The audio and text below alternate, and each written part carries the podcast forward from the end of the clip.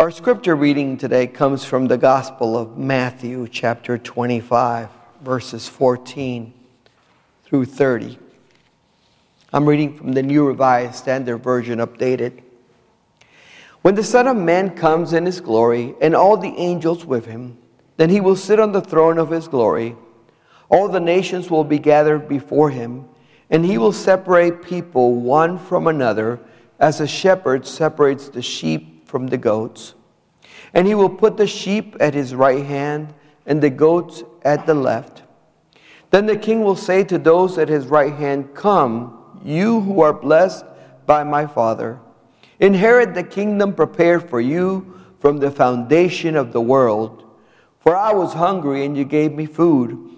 I was thirsty, and you gave me something to drink. I was a stranger, and you welcomed me. I was naked, and you gave me clothing.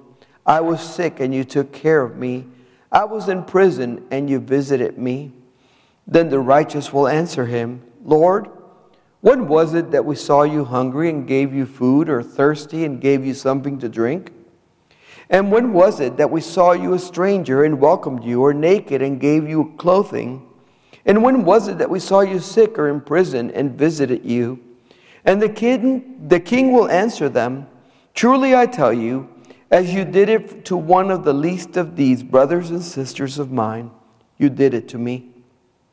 Then he will say to those on his left hand, You who are accursed, depart from me into the eternal fire, prepared for the devil and his angels. For I was hungry, and you gave me no food. I was thirsty, and you gave me nothing to drink. I was a stranger, and you did not welcome me, naked, and you did not give me clothing sick, and in prison, and you did not visit me. Then they also will answer, Lord, when was it that we saw you hungry or thirsty or a stranger or naked or sick or in prison and did not take care of you? Then he will answer them, Truly I tell you, just as you did not do it for one of the least of these, you did not do it for me. And these will go away into eternal punishment but the righteous into eternal life. Word of God for us this morning. Thanks be to God. Let's pray. Heavenly Father, we thank you for this word. We thank you, O Lord, because we know that every time we open your word, you have uh, something that you want to share with us, O Lord, things that you want us to see or hear or experience in your word. We ask, O Lord, that your Holy Spirit will give us understanding for this word that you will give me your thoughts to be my own as I proclaim it, and that, oh Lord, we will receive exactly what you have for us this morning. We thank you for the blessing of your word, that every time that it is read, looking for the inspiration of the Holy Spirit, we receive new, new things from you through it. Bless us this day through the word. In Jesus' name, amen. Well, like the parable of the talents that we read, that appears before this and we read last week, this section deals with a time of judgment and accountability. It tells us that when the Son of Man comes in his glory and all of the angels with him, all of these things that are described here will come to pass. It's important to understand that it says when, not if. It says when he comes back not if he comes back. It's very important for us to understand that the scripture is very clear that Jesus will return. That this is one of the things that we as Christians hold on to as a promise. Jesus said, I will come back for you. I will return. There will be a day of the Lord. And the scripture tells us that He's not coming back alone. He's coming with the angelic host. He's coming with all those that are in heaven. He is coming in glory. This is going to be an incredible moment when He appears. And when He does come, when He does show up, when He returns to us once more, it tells us in the scripture that all nations will be gathered before Him. Every single person that has ever lived has to stand before God's throne, and a sorting process takes place. The sheep are separated from the goats. Now, normally, when you hear that phrase of the sheep being separated from the goats, you think, oh, that's easy. Anybody can do that. Take the sheep, take the goats, separate them out. If you've ever been an usher that had to count attendance at church and people were moving around from left to right, you have a better idea of what separating goats from sheep might be like. It's a difficult process. Some of them look alike, similar, and they're always moving. They're always intermingling. And can you imagine trying to separate them out and keep them apart, keep them from moving towards each other? That whole idea of separating them. You see, Jesus uses this illustration because the people at his time would have understood what it meant to separate the sheep from the goats. The shepherd would do this because of many reasons. And there were some things that they could look at to try to separate them and put them into the two different groups. For one thing, the sheep tended to have the fluffy coats, while the goats had the kind of coarse hair. The tails were different. The sheep would have tails that would kind of flop down, and the goats would have tails that stood straight up. The horns would be different. Even though sheep could have horns, their horns would be different. The, the, uh, the goats would have pointed horns, and the, the, uh, the sheep would have horns that often pointed backwards out of their heads. And so there were some things that, some qualities that they could look at. But one of the greatest differences between sheep and goats, and one of the greatest reasons why they were separated, had nothing to do with how they looked. It had more to do with how they behaved. When you had sheep and goats together, the goats would be restless and they would torment the sheep.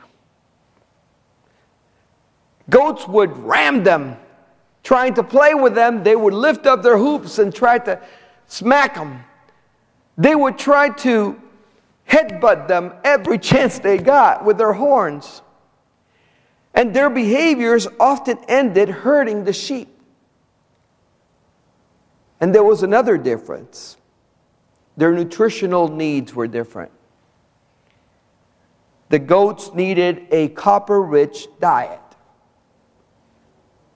while the sheep found copper toxic it could kill them over time. So if they were being fed the exact same diet and it was a copper rich diet, that diet would eventually kill the sheep. I think there's a little lesson in there about what happens if we try to consume the same stuff that the world consumes. It'll eventually kill you, it'll eventually be toxic to you. And the sheep, therefore, had to be separated. The goats needed to be separated from the sheep. They needed to be put in their own pen to sleep. The shepherds would separate them out. They would go out, they would graze together, but then when it came time to put them away, they would separate them out for their time of rest. I wonder how much of this Jesus had in mind when he was talking about this final time before the throne. How much of this he was thinking the people that I'm talking to will be able to relate because they understand about sheep and goats and the need to separate them, which for the people at Jesus' time would have been pretty clear. You know, most of us don't have sheep and goats in the backyard. So it's kind of hard for us to relate to some of the illustrations that Jesus uses. But the people at Jesus' time would have understood. That's why all the illustrations about the Good Shepherd make sense. That's why all the idea of keeping the sheep safe and leading them to green pastures make sense. Because the people at his time would have understood about sheep and about goats. The scripture says that at the end times, people will be separated like sheep and goats. Sheep will be put to the right, and goats to the left. And then the king will address the two groups. To the ones on the right, he will say, Come, you who are blessed by my Father, inherit the kingdom prepared for you from the foundation of the world. For I was hungry and you gave me food. I was thirsty and you gave me something to drink. I was sick and you took care of me. I was in prison and you visited me. And the pronouncement of the king really tells us a lot about what's going to happen in this moment. The first thing is there is an invitation. Most of us jump immediately to the details of what they did, but there's an invitation at the very beginning of this Come, come, come. The king says, Come. We must come to the king to inherit the kingdom of God. It has been prepared for us from the foundation of the world. This has been the plan all along. Jesus said, I go to prepare a place for you so that where I am, you can be also. This is not some plan B or something that is just being improvised at the end of time. This is something that he says that has been in place since the foundation of the earth. For those who are sheep, that place has already been set aside and prepared as an inheritance in Jesus Christ. It is ours to receive, ours to claim by believing in Jesus. And the sheep are told why they are receiving their inheritance. For I was hungry and you gave me food. I was thirsty and you gave me something to drink. I was sick and you took care of me. I was in prison and you visited me. Now I got to ask you a question. Have you ever received credit for something you didn't even know you did? Rarely, right? Usually we know, right? But occasionally we'll receive credit for something that we didn't even know we did. And it's funny how sometimes we go, oh, yeah, yeah, I did that. Mm-hmm. I had that planned all along. Yep, yep. I meant to catch that ball that hit three players on the head and bounced up in the air, and that was my plan for the interception. You know, if you watch enough football, you'll see it in many plays. They'll interview the player at the end of the game. What play were you calling when you scrambled and threw the ball 31 yards into the corner? Oh, yeah, I had planned that all along. It, that was always the plan. Yeah, yeah. But the reality is, we don't get credit for that because the reality is, we didn't even think about it, we didn't plan that. And so the sheep are here asking, When? When did we do this? When did we feed you when you were hungry? When did we visit you when you were in prison or sick? When did we do these things? We don't remember. And the king turns to them and says, Let me tell you, as much as you did it to the least of these brothers and sisters, you did it to me. We've done that and not realized that we did it at times. Somebody was in need, we saw the need, and we stepped in and helped fill that need. Now, oftentimes when the scripture is read, people go and they make themselves a list. I got to go find somebody hungry and feed them. I got to go find somebody naked, give them clothes. I got to go find somebody in prison and visit them, and I'm going to make my little checklist and I'm going to do these things. I think that this scripture is about more than just a checklist of things to do. It is about seeing those who are in need around you and being able to go to them in the love of Jesus Christ to help supply that need. And sometimes that need is not physical, Sometimes that need is spiritual or mental. Sometimes they need some, somebody to be a listening ear or a shoulder to cry on. Sometimes they need somebody to lift them up when they're down. Sometimes they need encouragement. But I think the point that is being made here by the king to the sheep is you saw the need of those around you and you answered that need through action. You stepped up to the plate and did something to show them that you were my sheep, that you were mine. And you behaved in a way that showed that. It is so important for us to understand that when we do things to the least of these, we're doing them unto the Lord. Then he will turn to those on the left, the goats. And he addresses them in a most awful way. You who are accursed, depart from me into the eternal fire prepared for the devil and his angels. For I was hungry and you gave me no food. I was thirsty and you gave me nothing to drink. I was a stranger and you did not welcome me, naked and you did not give me clothing, sick and in prison and you did not visit me. The goats don't know what they did. When, they say, when did we not do this? When did we see you in need and not attend to your need? When was it that we didn't do these things?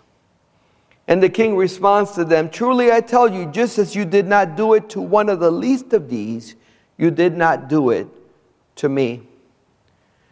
I want you to think about what this illustration is telling us because I think it's very, very important for us to understand that we're really good about trying to address the issue of sin as what we do that does not please God.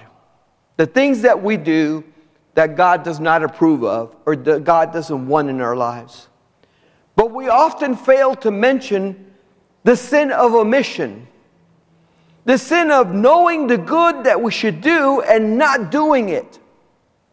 The sin of seeing somebody who is in need and ignoring that need and pretending like it's not even there.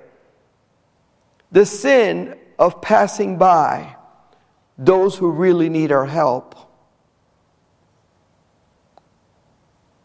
And oftentimes we consider the sins of commission or doing as worse than the sins of omission. But the reality is that both of them are equally evil. They're not pleasing to God.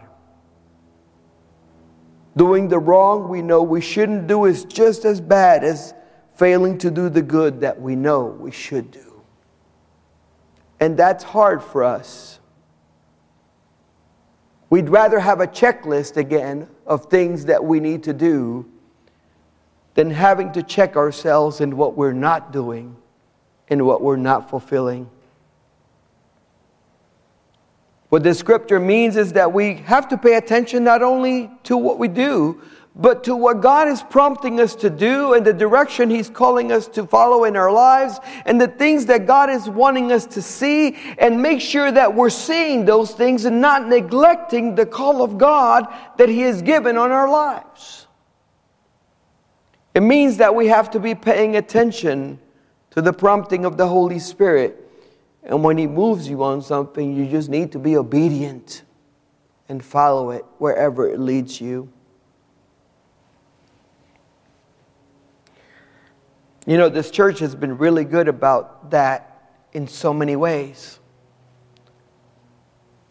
Before we even knew that we would have to feed so many children, we started the Backpack Buddies program because God moved Dee and said, You're going to do this.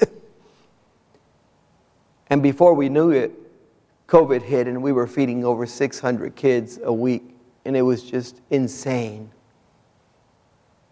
Only God knew that need before it came, and only God prepared us so we could fill it. But how many different things is God calling us to? How many groups are needing our attention, our aid, our direction, our love, our grace? How many things is God still challenging us on? One of the things that I think commitment cards always bring up to me is what I experienced years ago when in the United Methodist Church we were experiencing a small crisis. Pastors in Africa were retiring into poverty. They would serve 30, 40 years in ministry. And because there wasn't an adequate retirement plan for them, many of them would retire into poverty, no longer having their church salary and there being no provision for them. When the church really became aware of how acute the problem was, how big the disparity was with us pastors in the U.S., because we have a good retirement plan. we have a good provision for our future when we retire. The church put out a call to every pastor, every conference, every district, every church to consider funding the pension of pastors in Africa and in other jurisdictions that did not have any kind of retirement. A small amount, like $25, was like a big, rich blessing to these pastors in retirement and would allow them to live out their lives having their needs met. So when the call went out, it went out to all the churches, all the pastors, all the districts. It was mentioned in all the district meetings, and basically the district superintendents challenged us as pastors. They said, You know, you guys have a good retirement. Would you consider making a donation towards this fund so that these pastors in Africa and in other jurisdictions can have a retirement?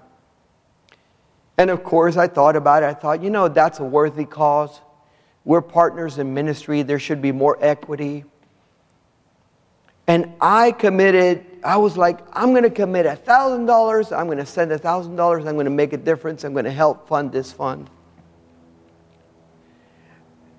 And they had made it so that you could make payments over three years. I said, No, I'm going to give it all in one lump sum at the beginning. And I was so proud of myself. And then I had to pray about it.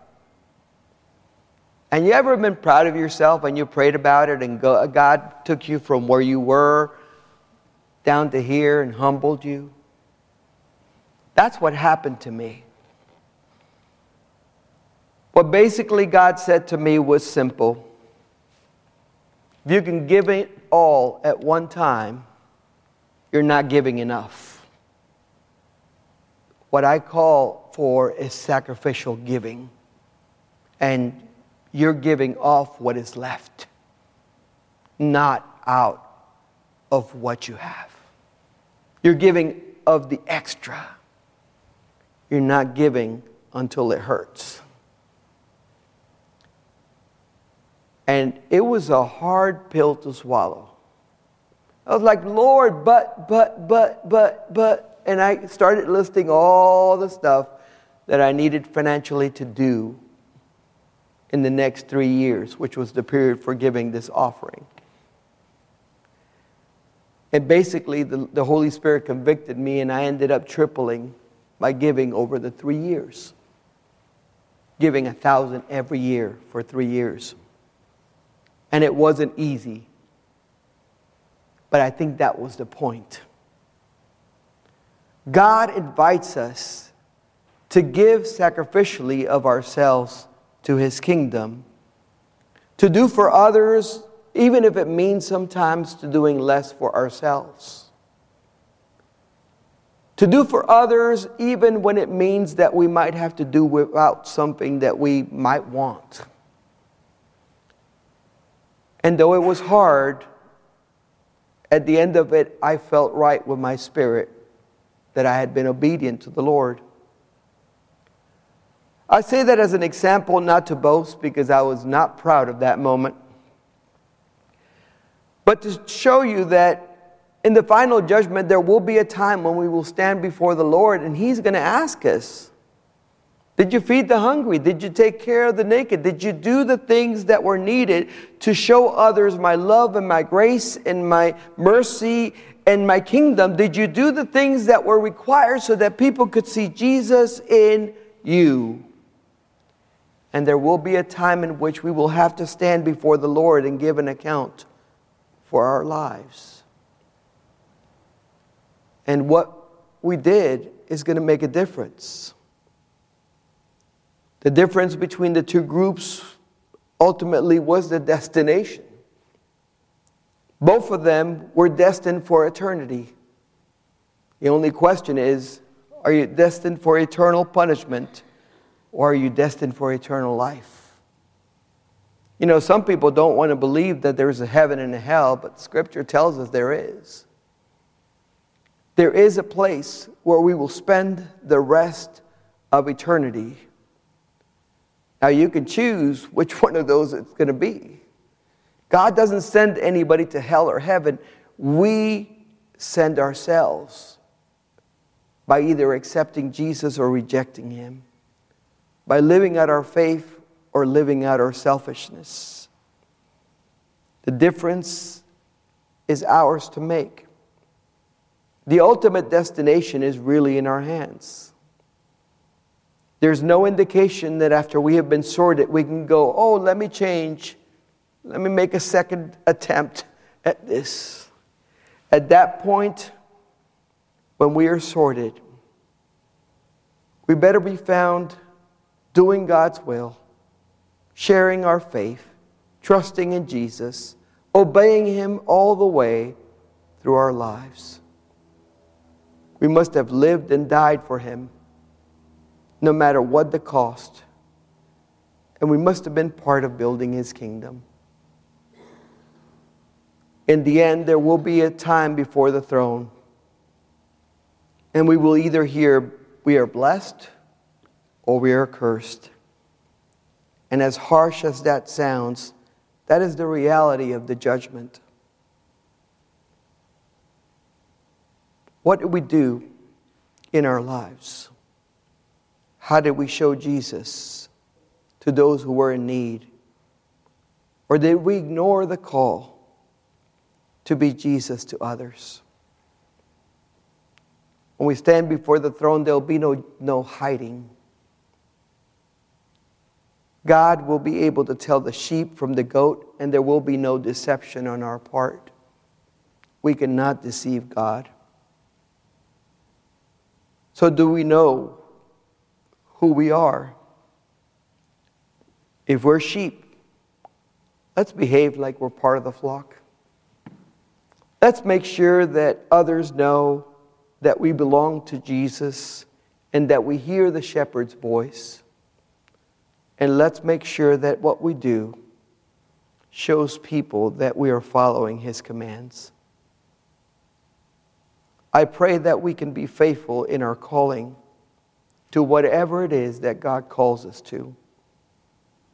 So that when we stand before the throne, He will say to us, Welcome into eternal life. Let us pray. Heavenly Father, I thank you for this word. I thank you because even though it is challenging and sometimes difficult to hear, we know, O Lord, that in the end, you will be the one doing the sorting. You will be the one that will be telling us where our eternal resting place will be. We ask, O Lord, that you will help us to live lives worthy of our calling, worthy of our call in Jesus Christ, worthy of the kingdom of God, worthy of what Jesus did for us on the cross. Help us to be faithful in small things so you can put us over greater things. And help us to know that you have called us for such a time as this.